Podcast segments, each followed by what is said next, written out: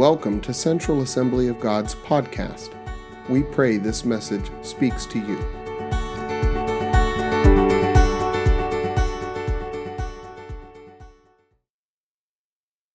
All right, one other thing I want to bring clarity to before I share my message today is something that we call in the Christian realm the fivefold ministry. Now, we had uh, Jason Jablonski here this past week for several special services. Jason Jablonski is called by God to be an evangelist. An evangelist is one of the fivefold ministers found in Ephesians chapter 4. So you don't have to turn there, but if you want to write it down, it's Ephesians 4, 11, and 12. And I'm just going to read these verses to you. I'm going to explain uh, how we'll approach this.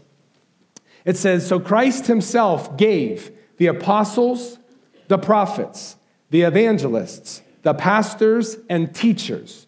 Did you count five? Yeah? Say yes. If you weren't paying attention, there's five. I promise. You can look it up. So Christ himself gave us these five, we call them offices, but please don't think of that as like a business office. Christ gave these five offices, these men or women of God who are called to these ministries to run separate lanes for this purpose in verse 12 to equip his people for the works of service, so that the body of Christ may be built up until we reach unity in the faith. So, look what's happening here. There's an equipping going on, there's a building up, there's a unity in faith and in the knowledge of the Son of God, and become mature. So, there's a maturity that is a result, attaining to the whole measure of the fullness of Christ. So, the expectation for apostles, prophets, evangelists, pastors, and teachers are to equip and build up the body of Christ so that we would be unified in the faith, we'd have knowledge of Christ, and have the fullness of who he is. We have professionalized the ministry, especially in America, where all y'all are standing here looking at one person right now. And what the tendency might be is to think that the person who gets paid as a pastor or a director or a coordinator does all of the work. Where if you actually see in the Bible, these five offices, these men and women who run these lanes, completely operate differently, but they equip you in a different area so that the body of Christ would do the work of the ministry. And I don't mean just by like we need more ushers or nursery workers. I mean the work of the ministry out in culture so that the kingdom of God would come down and invade the kingdoms of this earth. Okay? So I heard this example a few years ago and I'm going to give it to you. I want you to stick up your thumb. This stand represents the apostle. Say apostle. So the apostle is the thumb. He's like the governor. He flows into the rest of the ministries. He equips the body to be sent out, but he flows into each of the other ministries. Now keep your thumb up. Put your pointer finger. Actually, you could just have your pointer finger up, I guess. The prophet is the pointer finger because he leads the way, he points the way. He is, he is gifted in hearing the voice of God. He's also gifted in equipping the body to hear the voice of God for themselves. Okay? The evangelist, say evangelist. The evangelist is the longest finger. He represents the middle finger. I'm going to keep all my fingers up. The evangelist is the longest finger because he goes ahead of the rest of us. He leads the way in reaching the lost and unreached territories, but he also equips the body for reaching the lost. So when we have an evangelist, then it's not just to have, I mean, we want harvest to be brought in, but we also want him or her to equip us to reach the lost. Okay? All right, your ring finger. That's really hard to hold up yourself. Say pastor. The pastor is the ring finger because he's all or she's all about covenant and relationship. So they equip the body to, for, to care and nurture one another in the body of Christ. Then put your pinky up. Say, teacher. teacher. Now he's the pinky because the teacher digs a little deeper than everyone else. I didn't make this up, I heard it from someone else. So the teacher equips the body to correctly discern and study the Word of God. Now, when all five of these ministers work together, there's the complete hand. And they are here to equip us to snatch people out of darkness, to put them into light, so God can launch them into their God given destiny. Now, a lot of times in American churches, especially, we will have ministry specifically from pastors and teachers only. The pastor probably had that position because of their care and their concern, or maybe somebody's gifted in teaching God's word. So they hold this role because they preach every Sunday. I want to tell you, I'm committed to receiving ministry from all fivefold of ministers. I want you to understand they run in they run in the same direction, but once you're exposed to them, you'll see they are quite different. Like an apostle will usually challenge your theology about what is actually possible now by God. So he's going to expand your theology in the miraculous and what God can do through your life. A lot of times at the end of one of these messages, you might feel challenged to repent from wrong thinking or to go out there and conquer the world for Jesus. A prophet may appear to not even preach a message. They might seem very sloppy to people who like something organized because they're sensing what God's saying and they're speaking it to you very spontaneously. They might spend a lot of time speaking words of prophecy over the nation, over the church, or over individual people. You might actually feel out of touch with yourself at the end of a message and ministry from a prophet because he's speaking things that are not yet existent in your life. So you're seeing it and hearing it, but you're not seeing it. So you might feel actually out of touch. Evangelists, a lot of times they're excitable, they're aggressive with their message of repentance, holiness, and sin. They're mostly preaching, which is proclaiming God's word, rather than teaching, which is explaining God's word. You might feel tense and on edge after a message because they're challenging where you are right now. A pastor is mostly more soft spoken. They communicate care, concern, compassion, love, forgiveness. You might feel warm and cozy after a message by them. You might feel accepted, loved, part of a family. And teachers, they might be passionate in their delivery, but they're more concerned with you receiving revelation from God's word than an immediate response from you. So they might explain meanings of words, history, and culture. So you'll probably feel encouraged after a, a message or ministry from them because the light bulb will go off. Oh, I never saw God's word, or I never saw God's nature in that way. Like I said, I want to be committed to, to actually following Scripture, to be equipped and built up in these ways. So this is what I need to ask you to do is to recognize that these five different areas are very different in their delivery and in the way that they minister. So if you like soft-spoken messages on love and compassion, then a loud sermon on the fire of God might not, might not sit well with you at times. Or you might like when a prophet comes in and just speaks spontaneously. So the three point message that all begin with the letter S by a pastor or teacher just might not do it for you. This is what I want you to do. I want you to realize that all five of these ministries are in the God's Word. They're actually gifted differently because they're to, to help equip you differently. That's why a mom raises a child differently than a dad. We need to embrace both of those ways, but they're running in the same direction. So, what I'm going to ask is that we put our personal preferences aside when we have different ministers in and just ask God, what do you want me to learn by this person running in this lane? For instance, we are going to have Dan Mohler come in at the beginning of March. This man completely, in a good way, wrecked my theology. I mean, just completely undid me, and I was like, how was I so wrong for so long? But he showed me the love of God and my identity like no other minister has in my life, set me free from certain things. He operates, I believe, apostolically because he's talking about identity. He's building up in grace, but he's also sending us out in power. Now, he has a different anointing than Paul Martini did. He has a different anointing than Jason Jablonski did. So we're going to bring people in that are like, well, wait a minute, I thought we were going to go down this route and everybody was going to scream. Well, I thought we were going to do everything soft. I thought we were going to. No, listen, these are different anointings to serve a different purpose, but that it unifies us together. So I wanted to explain that to you so as we see different ministers come in, you'll actually see different anointings of what their purpose is. Whew. Everybody stretch. Here we go. All right. So I was praying uh, going into last week. I felt like the Lord said, I want, to take, I want you to take this day to pastor the last two weeks of our life here at the church. Okay? So we've had declare, We've read God's word, we've fasted, we've prayed. We had a week of uh, evangelism with special services. And now I, I, I want every single one of you to be able to ask and answer this question Now what? Now what? I've been a part of services where God would come in and just blow something up and God's power's moving and this and that. And then three months later, you're like, what happened back there? I don't feel the same as back there. So then what we do is we want that person to come back so we have that same feeling. And that's not what God wants us to do. Those people are good, those experiences are good, right? I love the encounters that I've had with God. But we have to ask ourselves the question now what? Like, now what do we do? Are we waiting for the next big thing? Are we going to advance our relationship with Jesus on our own? Say, yes, I'm going to advance my relationship with Jesus on my own. like for me personally, I ask a lot of questions. I, find, I, I try to seek to find understanding. Like I want to know how things click and how things fit in. I want to know how God moves and why He's moving in certain ways. When I first participated in revival services 14 years ago, I was not sure what was going on. I wasn't sure why people were reacting to God's presence the way that they were. So through the years, I've learned to actually ask questions. All right? I went internal for a while and I was like, I don't see this in scripture and maybe this or that.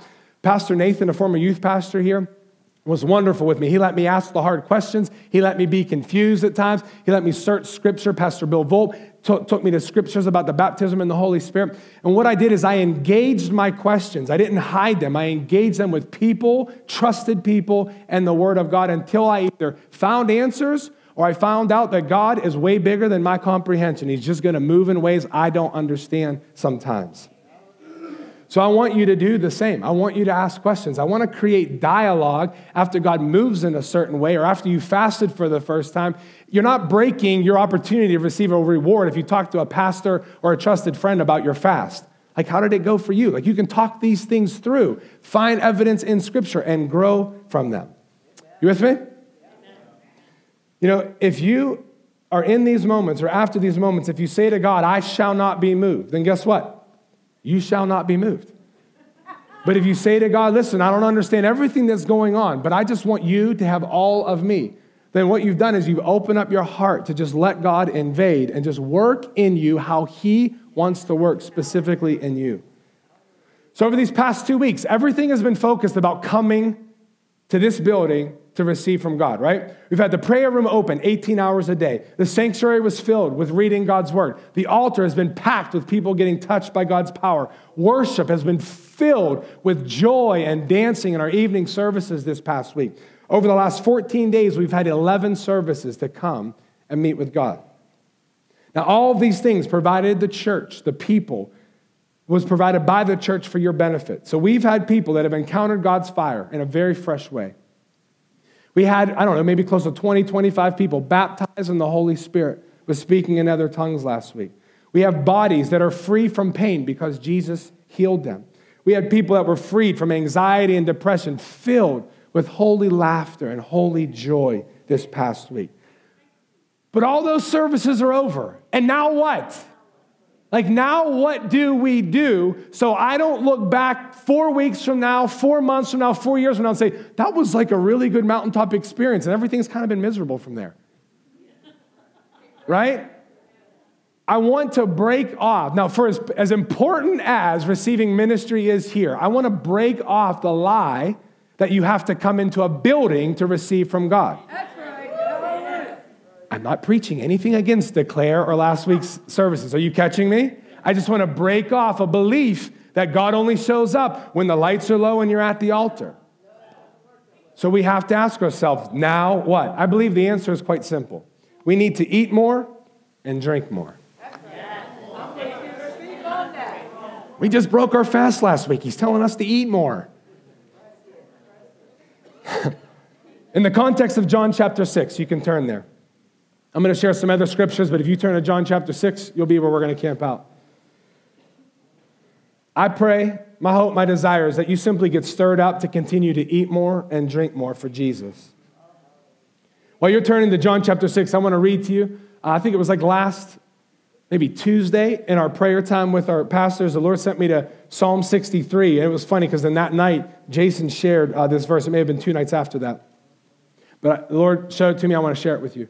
In Psalm 63, I'm just going to read five verses while you're at John chapter 6. But if you want to write down Psalm 63, this is David. He wrote this psalm and he says, You, God, are my God. I earnestly seek you. I thirst for you. My whole being longs for you in a dry and parched land where there is no water. See, there's a spiritual thirst that can actually be cultivated in your own personal life in order to keep drinking after the worship service is over, right? Like when I wake up in the morning, I don't feel the goosebumps, right? I don't wake up and Adam doesn't have his mini keyboard there right next to my bed playing for me. That'd be actually very awkward if you were.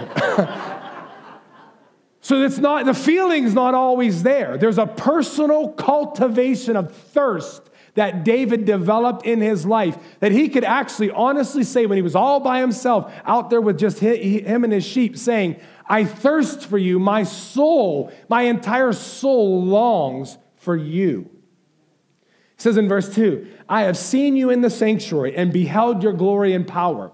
So there was an encounter that David would have had, and it says, Because of your love is better than life, my lips will glorify you.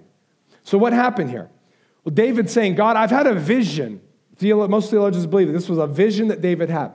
So I had a vision of beholding your glory, actually experiencing your power in the temple.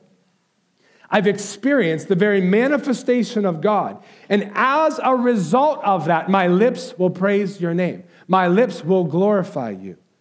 He didn't say, I've beheld your glory in the temple, and I will behold your glory again next Sunday morning and Wednesday night at Bible study. He doesn't say that.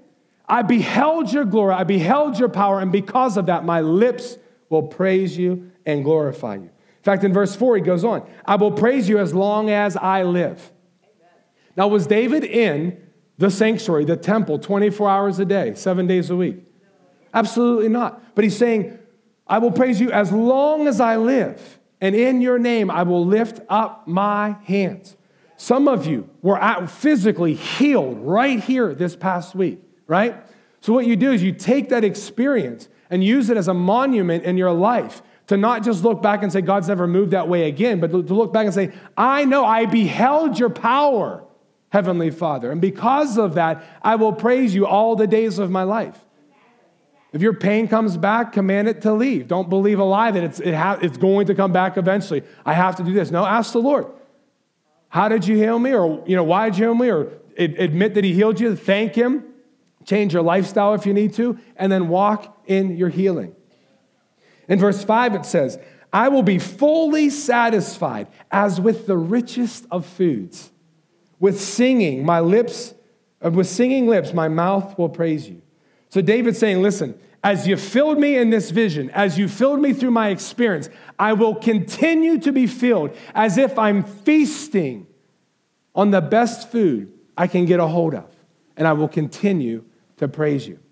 So, how I put that in context here Listen, some of you, I saw you. Some of you came in very somber, broken this past week. And by, thir- by, by Tuesday and Wednesday night, like you're doing twirls and jumping up and down at the altar. God touched your life. Okay? So you can say, I beheld your power, I beheld your glory. I will in the future continue to be fully satisfied as if I'm eating a feast. All right? It's not just, oh God, I haven't moved like that for 30 years and I'm not going to move like that for another 30 years. Come on, loosen up the legs, get in your bedroom, start going. Maybe don't look in a mirror. I don't know.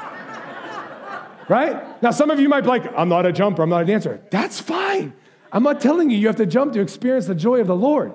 I'm saying, don't take two weeks of encountering God and fasting and prayer and then just go back to the normal way of living.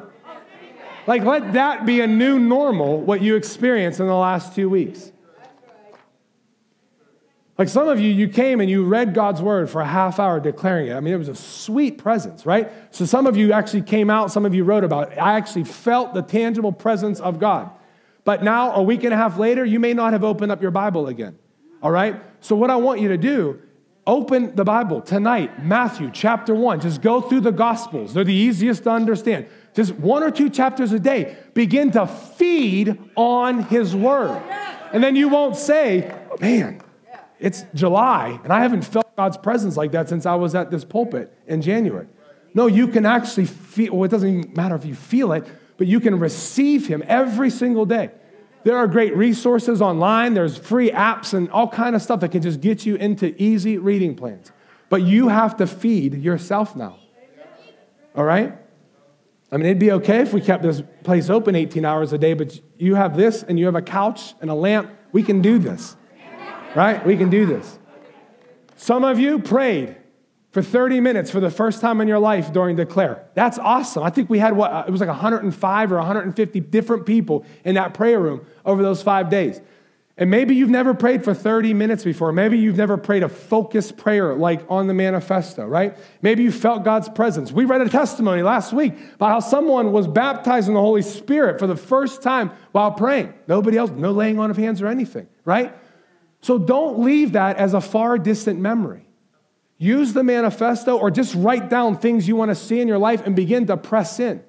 Do you know? I don't, I don't know if there's 30, 30 bullet points on that manifesto. We haven't seen but a small percentage of them come back yet. And I'm not discouraged. And we're working now, we'll be on our second year of working on praying through this. It's a, it's a lesson in perseverance, Amen. continuing to press through in prayer until we receive results. So just pray, right? Just find time to pray each day. All right, John chapter 6. In the beginning of this chapter, Jesus feeds 5,000. It was probably closer to 8,000 when you count the women and the children. He multiplied food that came from one boy. After that, Jesus goes away to pray. His disciples cross uh, the lake to Capernaum. Jesus walks on water. Remember, they're terrified, and then they realize it's him. The next day, the same crowd that just got fed miraculously, in fact, Pastor Juan mentioned this, this today while he was praying. That same crowd then followed Jesus and found him in Capernaum. I'm going to pick up at, at verse 25. It says, When they found him on the other side of the lake, they asked him, Rabbi, when did you get here? Jesus answered, I tell you the truth. You are looking for me, not because you saw miraculous signs, but because you ate the loaves and had your fill. Like, I mean, they traveled all night to get to him. They're excited. They're thinking he's going to like do something cool. And he like rebukes them, right? He's like, listen, you're not looking for me because you actually saw the miraculous. You're looking because you ate physical food and had your fill. It's that phrase, had your fill. Isn't this everyone's natural desire? Right? Just to be comfortable, to be warm, to have our full, have our, our, our bellies full, filled. We get a little bit hungry, we'll have the afternoon snack that hold us over until dinner time. You know, there's actually many different things, not just food, that we want to be filled up with, but a lot of it surrounds around our comfort. So Jesus was actually correcting a mindset here. He's saying, listen, you were focused on what I can give you, give you, give you. You were focused on eating, eating, eating, and actually didn't discern that I'm the Messiah by working through the miracles that I worked. So, because, because they were looking at what they could consume in the natural, they missed what they could have consumed in the spiritual. Now, some of you fasted for the very first time, right? This is what you were doing actually over this week. You're saying, God, I'm not going to consume anything in the natural during this fast. So I can consume more of you. I can eat of you and drink of you in the spiritual. That's what fasting is. It's putting to death the desires of your flesh so your spiritual desires will increase. I don't want that to end just because you're eating now. So you're eating three meals a day now. That's fine. You can still pursue God with a full stomach. But as you take these moments of fast, in fact, I would encourage you, maybe even sometime before Easter, talk with somebody about your fast and so on, and actually pursue it and fast again. Maybe one day, maybe one meal over a week, maybe the whole week, whatever it is. Sometime before Easter, grab a hold of that thing again. Don't wait for the church to go and call for that. Now, you may have heard very clearly from the Lord, and He may have given you instructions. I would encourage you, act on what He told you. And you may have been just really hungry and really foggy the entire time you fasted. Please do not think that nothing happened. You sowed a seed into the ground, and at times it takes some time to sprout up. I was foggy and hungry, and I just couldn't wait to eat those little Chick fil A sandwiches, right? No, God is working even when you don't feel Him and you don't see Him or sense Him. You put a spiritual seed into the ground, and you will be rewarded. Verse 27, still in John chapter 6. Says, Do not work for food that spoils, but for food that endures to eternal life, which the Son of Man will give you. So, what Jesus was saying here, he's giving them a revelation that there's a difference between the physical world and the spiritual world. He's telling them there's a food that spoils and there's a food that doesn't. Which one are you working for? He's saying, listen, don't live your whole life just to fill your stomach. Live your life to fill your spirit by eating and drinking of what is spiritual. Now, listen, natural appetite is different than spiritual appetite. We've talked about this before. When you eat in the natural, okay, like if you're eating, I, I ate pizza last night. I eat a piece, I eat a piece, I eat a piece. My stomach gets full and I don't want to eat anymore. That's a natural appetite, right? You eat until you're full, and sometimes we eat way too much, and then we're like, oh my goodness, I don't feel good anymore.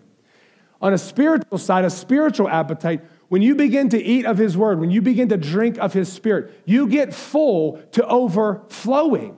And that overflowing pours out into other people so you can continue to eat even though you're full. So, as you eat of the word, as you drink of the spirit, your appetite for it actually grows so you can eat more and drink more. The good thing is, is when you eat of Jesus, you drink of the spirit, he always leaves room for dessert. You will never get sick of eating and drinking of the Lord. Oh, I'm too full. No more, no more Bible, no more prayer. It's not going to happen. As you eat of him and as you drink of him, your appetite will absolutely increase. If you go down to verse 30, they ask him this What miraculous sign will you give that we may see it and believe you? What will you do? Our forefathers ate the manna in the desert. As it was written, He gave them bread from heaven to eat. I'm nervous that if I was in that crowd, I would have maybe asked the same question. But are you following this story? These people saw a boy with a few fish and a few loaves of bread, like the loaves are this big, the fish are this big. They saw this multiply to feed 8,000 people yesterday, and they're already asking, What miraculous sign are you going to show us? This is what I don't want from Declare and from Jason Jablonski. I don't want five days from now to say, hey, God, what do you got for me that's miraculous to prove that you're real? Show me something big. Show me something electrifying. I want to feel that spiritual high again. And he's saying, wait a minute, I just healed your neck last week. Wait a minute, I just saw, showed you a very first vision. I just filled you with the Holy Spirit two weeks ago, right? So we're not looking for the next experience. We're looking to eat of Him and drink of Him, and then we're here already in good, healthy relationship with Him. Again, I'm not downplaying experiences. Please don't get that from me.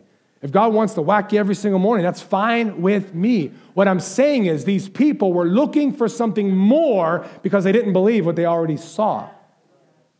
So receive what you received in your heart from God and take that to build upon that. Matthew 5, Verse 6, you don't have to turn there because I'm going to continue on in John. But it says, Blessed are those who hunger and thirst for righteousness, for they shall be filled.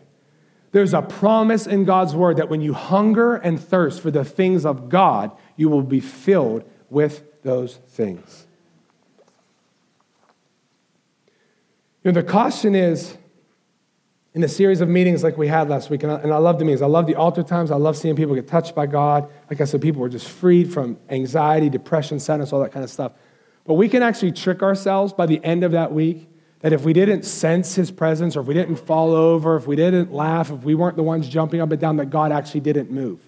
It's very, very simple, very easy to fall into that when you have services that are focused on coming to the altar, someone praying for you, uh, and, and then you encountering God that you can actually think, wait a minute, I need to be prayed for now. I need to come back to this altar. I need to feel something or sense something, or God's not moving. And that's not true. God absolutely moved through our altar times, but God can absolutely move through you in the morning as you pray and seek His face. So I don't, I don't want you to believe that lie that you have to feel something or sense something. Last Sunday, and in each of the evening services, there were multiple people who fell under the power of God. Now, many Christian cir- circles call this being slain in the spirit. Right? How many of you know that phrase? I, I, I know that phrase. I don't care for that phrase because of the word slain. I just don't, I'm not comfortable with that. So I just refer to falling under God's power. Now, this might be new to you. It was new to me 12 years ago when it happened to me for the very first time. It may have made you nervous. I want to talk about these things because I think sometimes God moves in ways, pastor doesn't bring it up, and then people just continue to wonder instead of talking about it. Like, ask questions. We have elders, we have leaders, we have teachers in the church. Ask people questions, okay? You might not understand what's going on. I can assure you, through my own personal experiences, through seeing people buckle under the power of God in Scripture, these are authentic experiences. I've had experiences where God's power or His presence or peace has hit me, And I went down. There's been times where I've actually felt electricity of God, the heat of God flowing through my body. At that moment, I'm not looking for where's the verse for this. I know God has apprehended me and is doing powerful things in my life. So, for as, as strange as a phenomenon as it may be, it really is just the presence or power of God that is so overcoming upon a person that they simply cannot stand any longer. Some say they feel faint, some say they feel power surging through their body, some feel completely relaxed and at peace. And we've talked to people, I mean, many, many people that have experienced this over years too. They'd say, Well, God just wanted me to rest in His presence. Or God showed me a vision. God called me into ministry. God confirmed something in my life. God sent me into a, a season of repentance. Whatever God's doing in there is personal to them, but the manifestation of it might look the same. So, this is what I want to encourage you with. During times of ministry, whether it's a guest minister or altar team member comes and lay their hands upon you, will you just focus on God and not the person? There are people with specific anointings that just carry that power in different ways, but it's not about the person. It's about Him. It's about God doing what He wants to do through you. It's not about the experience, it's about Him, as important as, important as the experience might be. Now, I saw this past week. God moved in waves. I don't understand why he, he did it. I've seen it in other services where it'd be like calm and then like quick. Like you, you'd, you'd sense like he's moving here. And, and Jason did respond he'd walk down altar So sometimes it would just be fire, God, fire. And sometimes it'd be like, now, now, now. And I watched as some of you, if we could just be real authentic and real transparent, some of you, you're, you're like, you're, you're in the zone, you're like this. And, and he'll take, take your hands, now. You know, it'll, it'll startle you. So I get that. I want you to focus on him. Okay, what I've learned to do in revival services, I stand strong. I don't let anybody put pressure on me or anything like that. I'll sense if God's doing something. I'm not going to think, should I fall or not? Like, it's not a process. What are you doing in my life, right? At times, literally, there will be times uh, that like I'm on the ground and I'm like, okay, I guess he he knocked me over in the spirit. So I, I you got to keep it real authentic. You got to ask us questions, come to us, talk to us. I want to be real. I want this to be a safe place to encounter God and then to work things out if you have questions. Can you say amen? I've seen this happen before. The Christian circles call this a courtesy fall. I'm standing here. I just want to be real because people get nervous in those environments and then they don't come forward to receive from God. I just want to be real. So if you have questions, trust me, the first time I saw people fall over, I was freaked out. It was like 14 years ago. It wasn't in Erie, um, it was in a skiing place. Anyway, but I saw people, it was, at a, it was at a youth retreat, and that's when I started my dialogue with Nathan and started looking in scripture. Okay, so there's 10 people here. I'm the 11th person, and we're all waiting. The evangelist or the apostle or whoever starts down there. They're praying for it. Fall, fall, fall, fall, fall. And you're thinking, I'm to look foolish if I don't fall, right? So he prays for you, and you're like, I don't feel this at all, but I'm to go ahead. And then you just rest. And then you're wondering, how long do I have to sit here before I get up? You know how foolish that looks to God? He's like, What are you doing? Like, I wanted to speak to you standing up, but you're trying to look like everything else. Just admit God works uniquely through each one of you. If He wants you to stand and show you something without you feeling anything, that's okay. I don't want you to fake it. Right? Now, at the end of a service, if I see 60 people laid out on the floor and I, you could tell people are authentically touched, we might say God moved in power. People are laying all over the but we're not going to judge how God moved in a service by how many people are on the ground and standing up.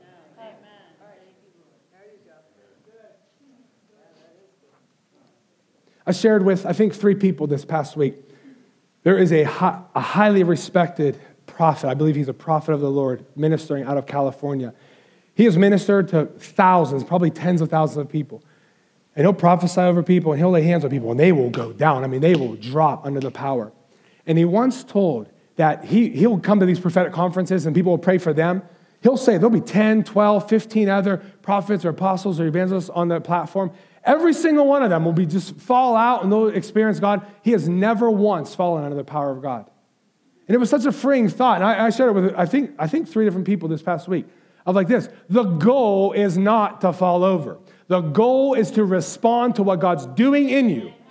If that leads to laughing, shaking, rolling, falling, standing still quietly, I don't care. I want you to just open your heart to receive from God. Okay? So you can have a very effective ministry and never fall over.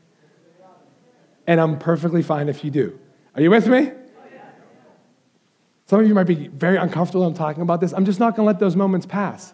We have to be willing. Like, you have to be willing to call and ask questions, like to our staff or to, a trusted friend, to say, hey, let's work this out. I'm confused. Uh, you know, I've never seen this before. Okay? Yes?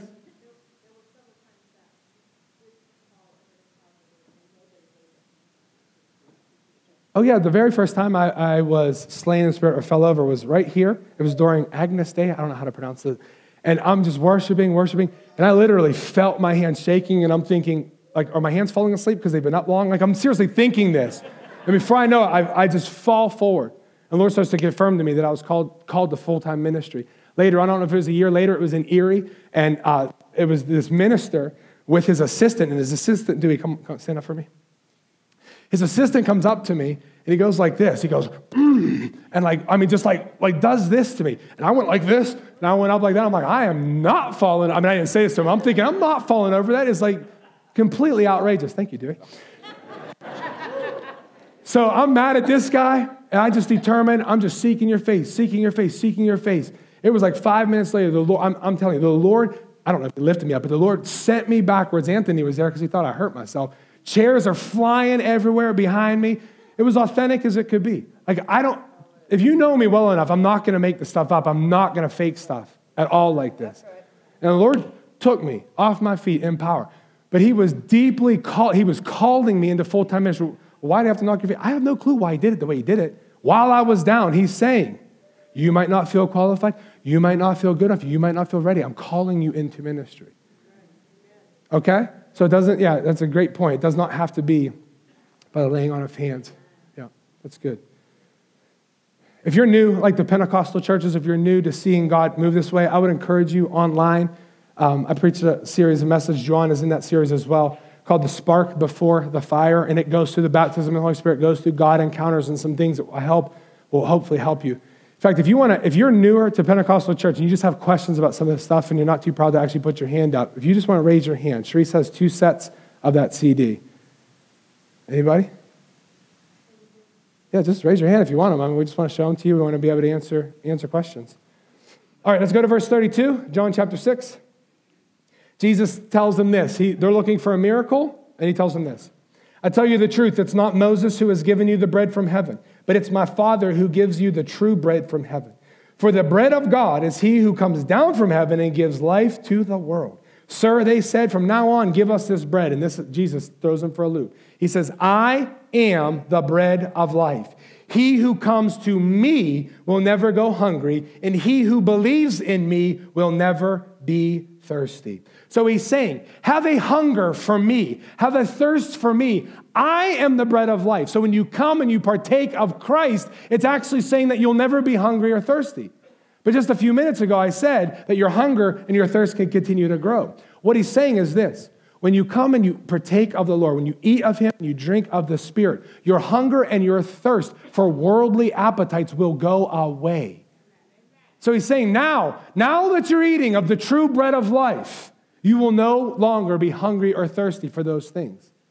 If you're struggling with worldly appetites, it's really hard to develop a spiritual appetite.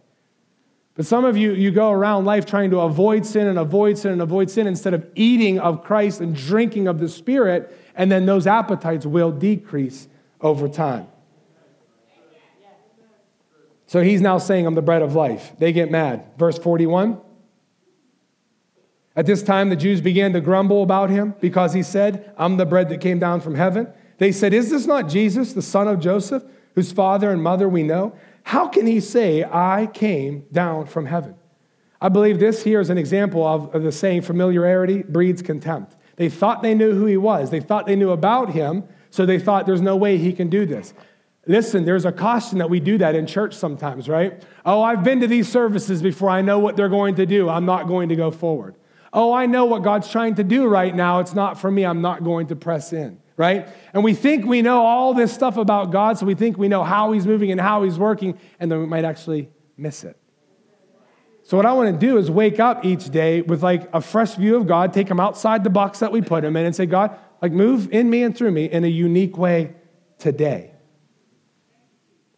He goes on in verse 51 I'm the living bread that came down from heaven. If anyone eats this bread, he will live forever. This bread is my flesh. Now things are starting to get a little bit weird. Right? I mean, you, have you ever read these and like not struggled through this? You know, you know what you think? You all think he's introducing communion here. They did not have a little cup and a wafer with them. He was not introducing communion here. If anyone eats this eats of this bread, he will live forever. This bread is my flesh, which I will give for the life of the world. Then, he be, then the Jews began to argue sharply among themselves How can this man give us his flesh to eat? So then Jesus lays it out in verse 53. Jesus said, I tell you the truth. Unless you eat the flesh of the Son of Man and drink his blood, now it just got really weird, you will have no life in you. Whoever eats my flesh and drinks my blood has eternal life, and I will raise him up at the last day. For my flesh is the real food, and my blood is the real drink. Whoever eats, eats my flesh and drinks my blood remains in me, like in John chapter 15, right? Remain in me, and I'll remain in you. Remaining in him, and I, it remains in me, and I in him. Jesus is not talking about cannibalism here. He's not talking about communion here. He's giving them a revelation of how to actually remain in Him. He's saying, just as you eat earthly food, earthly bread, and you drink earthly drink to be filled, eat of Him and drink of Him, spiritually speaking, to be filled up to overflowing. Now, this is one part I learned about last year. I never understood why they would have, like, I, I didn't understand what they knew. So, in ancient sacrifices to false gods, can you say false gods? This was not a Christian practice. In ancient sacrifices to false gods, the animal was not completely uh, burned during the sacrifice. A third of the animal was burnt on the altar, a third was given to the false priest as their payment, and a third to the worshippers to make a feast for themselves. At this feast, the false god was believed to be a guest at the meal. Once the meat was sacrificed on the altar and offered to that God, it was a belief that the God actually entered that meat. And therefore, when the worshiper ate the meat, he was literally eating his God to ingest him so he can literally be God filled. Now, Jesus' disciples actually understood this teaching because a lot of them weren't believers yet. They were following him, they didn't believe him, they just got fed miraculously but still didn't believe him, right? So these people would have been at some of these before. And now he's saying, unless you eat my flesh, you will have no part of me. So they've heard it before, but it's all been about gods that they haven't seen. And now a man is standing before them saying, I'm the true God. When you eat of me, you are actually ingesting the Spirit of God until you literally become filled with the Holy Spirit. That's what eating more and drinking more is. I love what one commentator, William Barclay, says. He said, When he told us to eat his flesh and drink his blood, he was telling us to feed our hearts and souls and minds on his humanity and to revitalize our lives with his life until we are filled with the life of God. And how many of you know you don't need to come into a church building to receive that? So when you're thinking of his flesh, eating his flesh, obviously it's a spiritual parallel of thinking about, meditating on his humanity, the beatings that he took, the cross that he died on, the perfect life that he lived. It's meditating on that and receiving from God's word. When he's talking about his blood, it's talking about his shed blood, right? His shed blood for the forgiveness of all sins. That they that believe in that and embrace that, it's like they're ingesting that. He was saying, Take me into my very core. I look at it this way. If you had a fruit, if there was a fruit, piece of fruit out there that had all of the nutrients and minerals to satisfy your body for the whole day, you could take that fruit off the tree, you can lay it on the counter, you can cut it in every way, you can get your microscope out and look at it, you can analyze it and study it. You'll know everything about it, but is it going to benefit you at all sitting on the counter? Absolutely not. You must take that fruit and ingest it and digest it and let it absorb into your body. The only difference is it's outside you on one side on one time and then it's inside you in another. And Jesus is saying, ingest me, digest me, take me in every single day to remain in Him so that we can say three months from now, we're stronger now than we were at the end of Declare. We're filled with more of God's fire now than we were whenever we had Jason Jablonski in. Right? Do you see? I'm not putting them down. I'm not putting those events down. I'm saying these are building blocks to move up from, not a mountaintop to say, wow, do you remember that experience back there? Eating of him and drinking of him. In another section, Paul talks about not being drunk with wine, not filling yourself up with earthly wine, but to be filled with the Spirit. In your bulletins on the front section of the page, there were, I, I do, I think there were 20 or 25 individuals that received a baptism in the Holy Spirit this past week. On the inside cover, there's a, a link that goes to our website that has four or five excellent resources on the teaching of the baptism in the Holy Spirit, what happens when, you when you receive that, there's also a resource by Chi Alpha. It's a college ministry out of the Assemblies of God that gives you a year's worth of weekly emails teaching you about the spirit filled life. Do you know what that's called? Eating more and drinking more. Not what happened to me two years ago at the altar when I spoke some unintelligible language. It's no, I want to be and continue to be filled with the Spirit.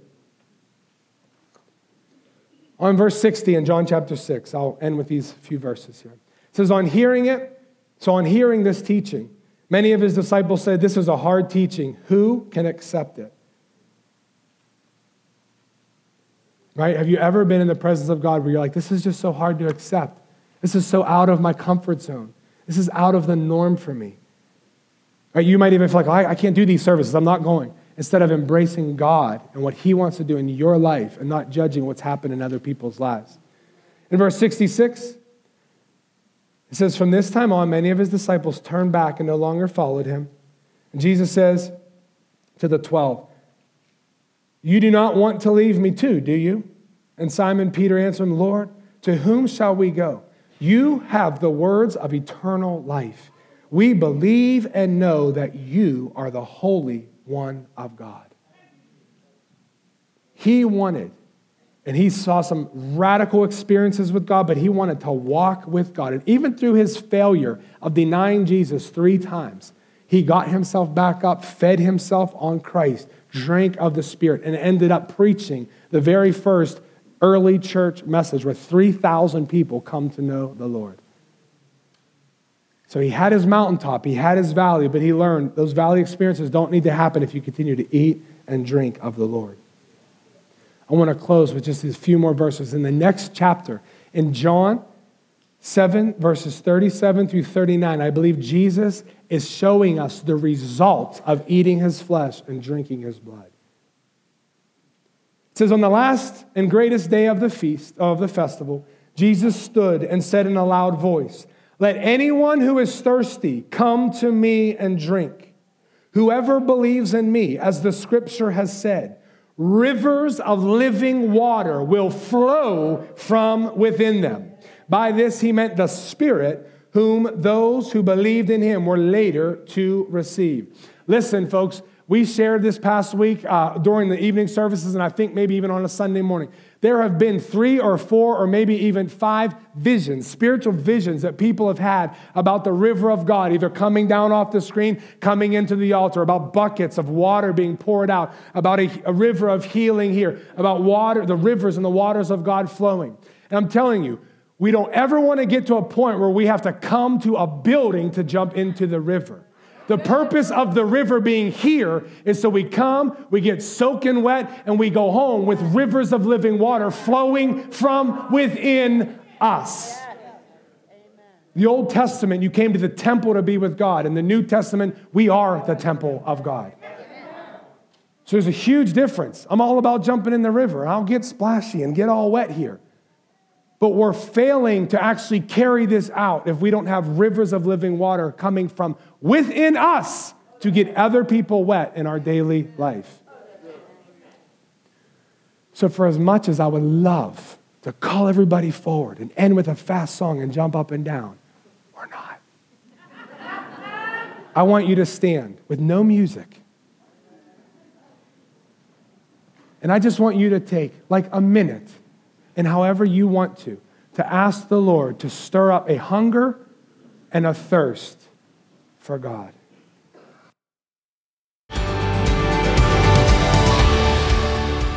Thank you for joining us. Be sure to check us out on the web at centralconnect.org.